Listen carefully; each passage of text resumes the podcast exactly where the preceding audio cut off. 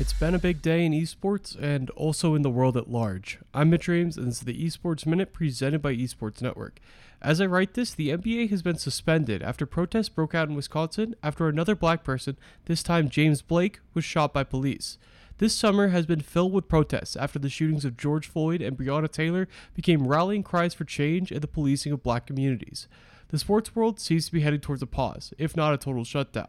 It'll be interesting to see if or how this affects the esports world in the future. And before getting into this episode, I want to say the Esports Minute and myself fully support players using their platform to protest injustices. We need real change, and Black Lives absolutely matter. I want to take a moment of silence before we get into this Esports Minute.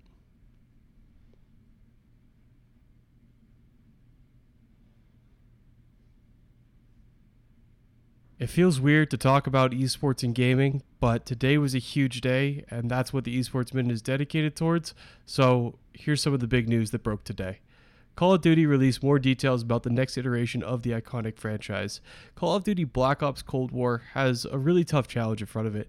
It'll be the first game to bridge a console gap in eight years, as both PlayStation and Xbox come out with new franchises. It will also have to follow Modern Warfare, the best selling COD game of all time. And then there's Warzone, an ever evolving battle royale that will have to somehow shift its modern warfare focus to one back at the time of the Cold War. Or maybe Activision decides to just keep Warzone its own separate entity. It's not really clear. Oh, and also Zombies is coming back. We haven't learned a ton about the multiplayer setup yet, and this announcement mainly focused on the solo modes and the game as a whole. I'll likely be back soon diving into those multiplayer aspects when we learn more. In other lawsuit news, and no, not the Apple vs. Fortnite lawsuit we've been covering over the last two weeks, Tfue and FaZe Clan have actually finally reached an agreement. The two parties met in an extensive lawsuit. We covered it plenty on the Esports Minute over a year ago, but we haven't heard anything for a long time. We probably won't learn much about the actual results of the settlement, but courts have ruled in favor of FaZe Clan in the past. Although, with both parties filing lawsuits against each other and also filing multiple lawsuits in different jurisdictions, it's hard to see where it stood right now with all the different court cases.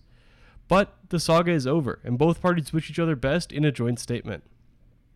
That's it for the Esports Minute today. I didn't have time to cover the massive investment in Peacekeeper Elite or the new Madden news, so hopefully tomorrow is slower and I can cover it then.